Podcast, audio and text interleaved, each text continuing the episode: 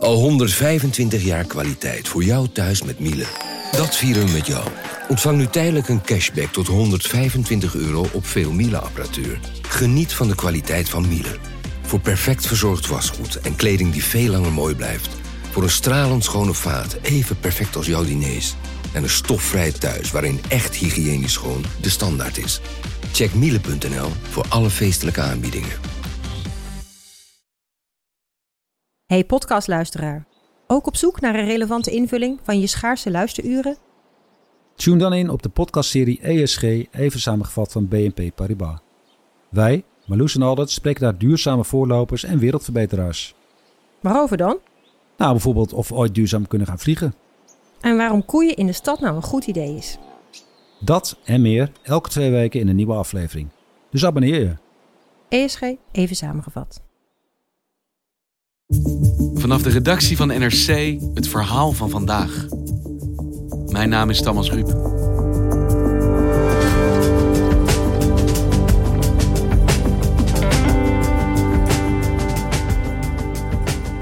...84 centimeter. Zoveel stijgt de zeespiegel deze eeuw als we niets verder ondernemen. Dat is meer en vooral sneller dan tot nu toe gedacht. Dan hebben we het nog niet eens gehad over de stormen die in aantallen sterk zullen toenemen. Kan Nederland, land van polders en dijken, dat wel hebben?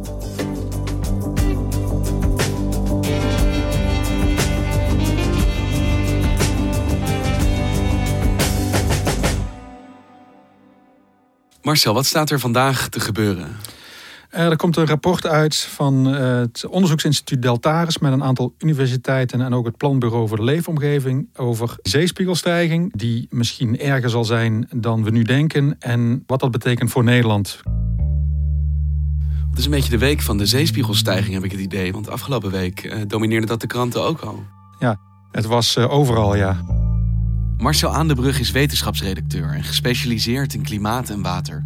We hadden uh, eerst al de VN-top in New York. From the beginning I said the ticket to entry is not a beautiful speech. Waar de regeringsleiders hebben gepraat over klimaatverandering. But concrete action. En er waren klimaatmarsen. School kids walking out of class.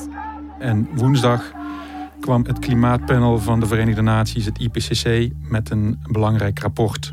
Een team van 100 vooraanstaande onderzoekers heeft op basis van 7000 wetenschappelijke artikelen een nieuw klimaatrapport geschreven. Ook daar ging het voor een belangrijk deel over die zeespiegelstijging. En die zal in 2100 iets meer zijn dan verwacht. 84 centimeter als wij meer broeikasgas blijven uitstoten. In 2100?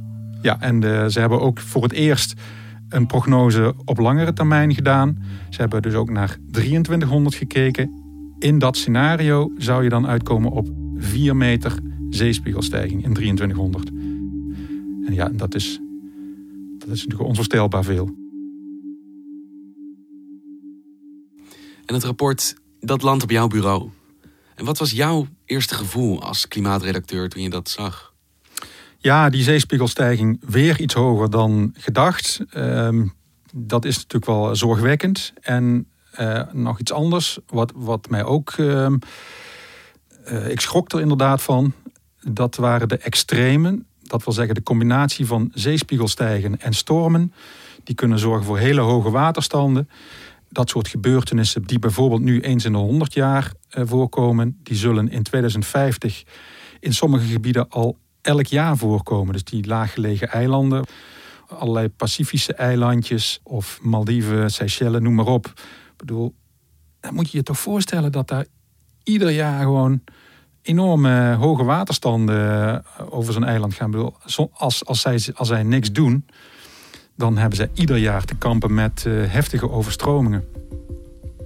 Ja, wat zijn die namen, zeg maar, die Katrina, die Dennis, ja. die bij ons blijven hangen? Jij zegt dat gaat elk jaar worden. Bijvoorbeeld, je had in Mozambique Idai. Die kwam vorige week aan land in Mozambique bij de stad Beira. Uh, the rivers are swelling with water.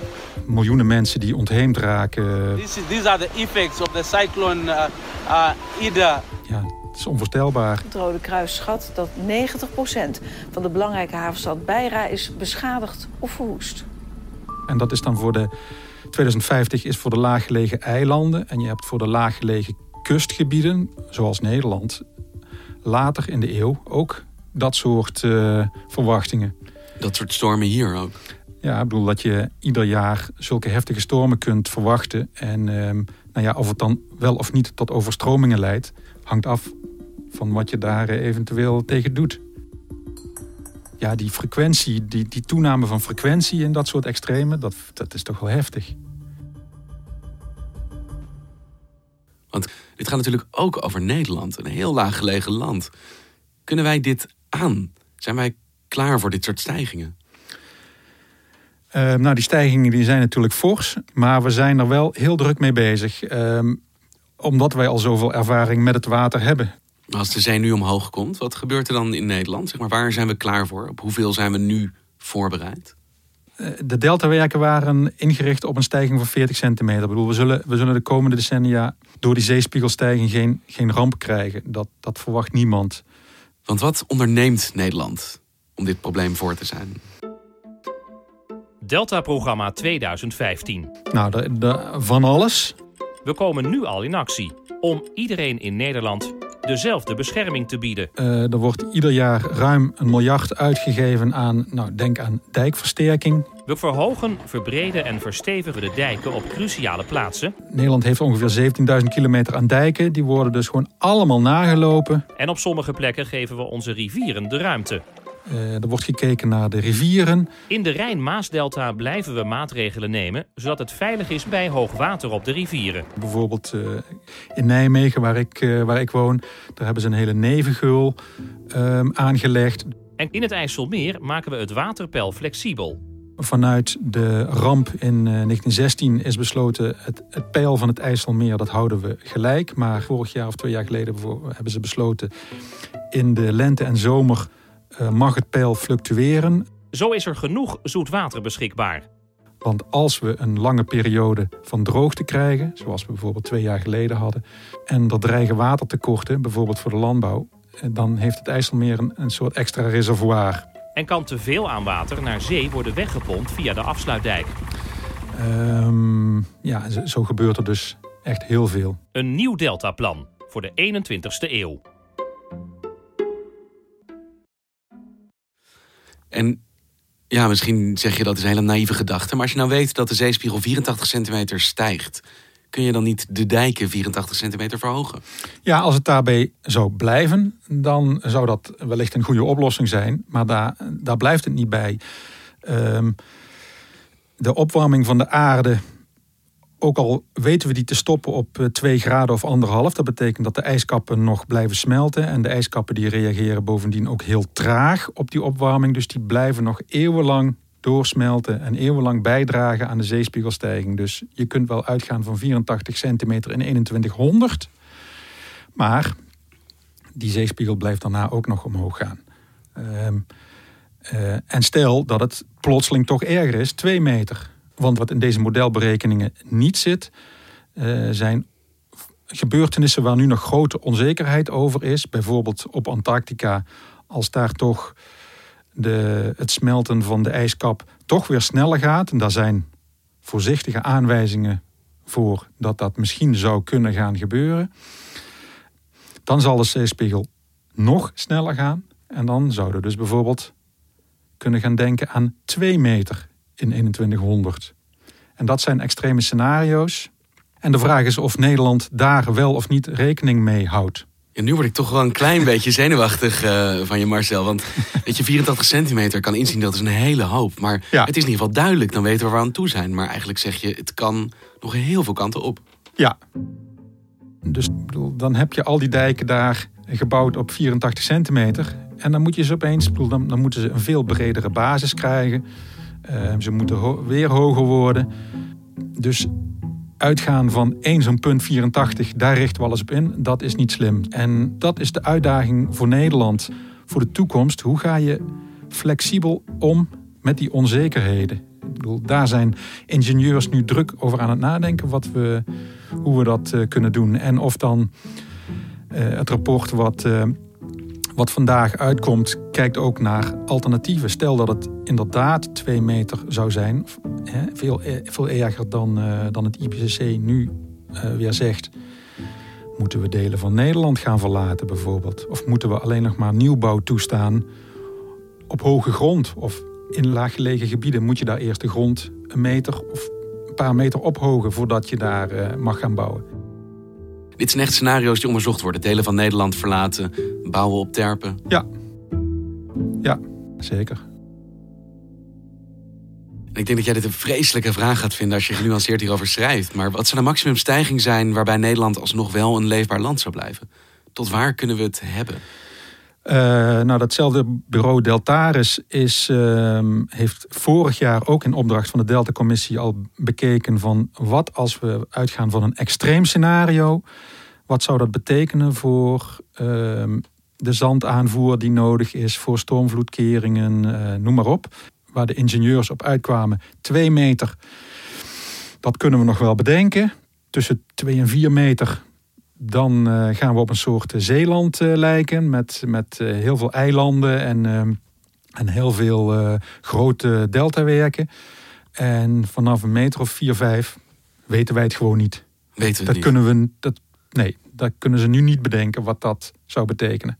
Het klinkt wel behoorlijk apocalyptisch eigenlijk. ja. Dat we gewoon geen idee hebben. Ja, ja.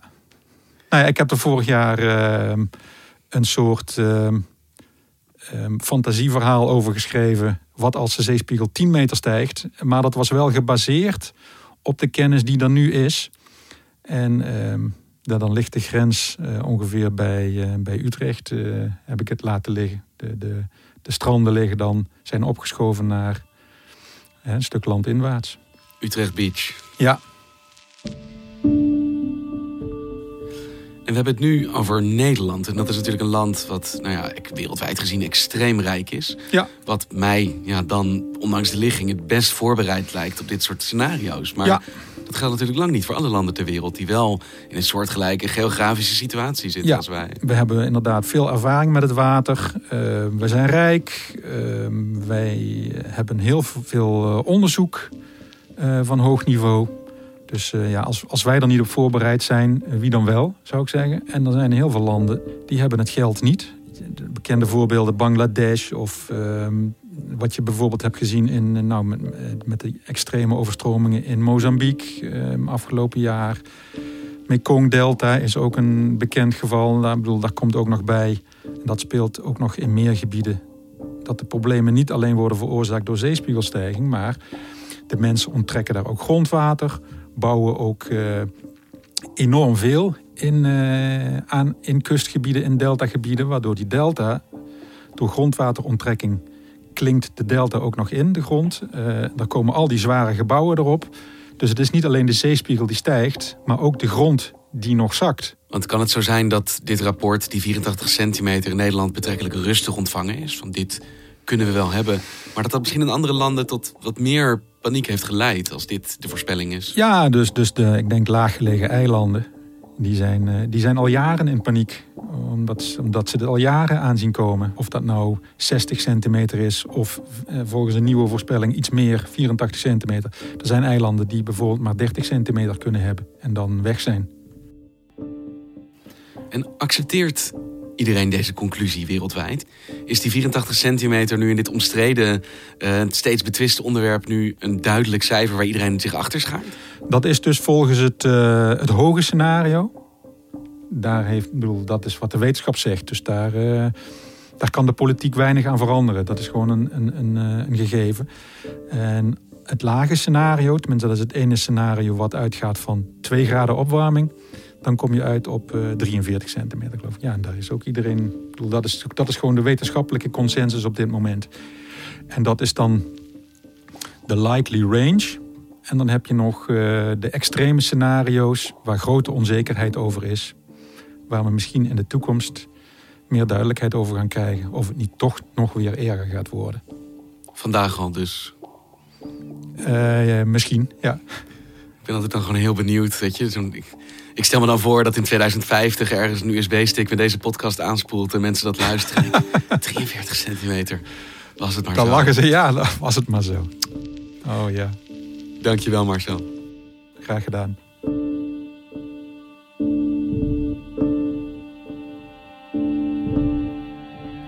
Wil je meer weten over de wetenschap achter de zeespiegelstijging en onze toekomst? Onbehaarde apen, de wetenschapspodcast van NRC, maakte twee steengoede afleveringen met Marcel Aandebrug over dit thema. Je vindt Onbehaarde apen in je podcast-app.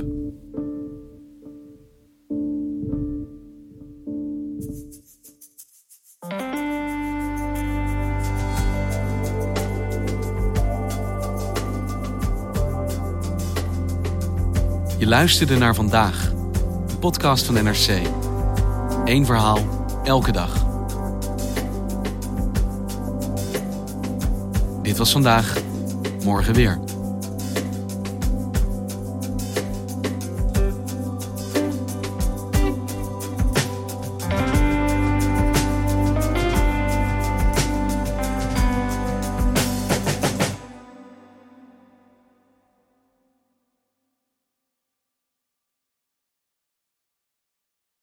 Technologie lijkt tegenwoordig het antwoord op iedere uitdaging. Bij PwC zien we dit anders. Als we de potentie van technologie willen benutten, kunnen we niet zonder een menselijk perspectief. Human-led, tech-powered noemen we dat. Ga naar pwc.nl.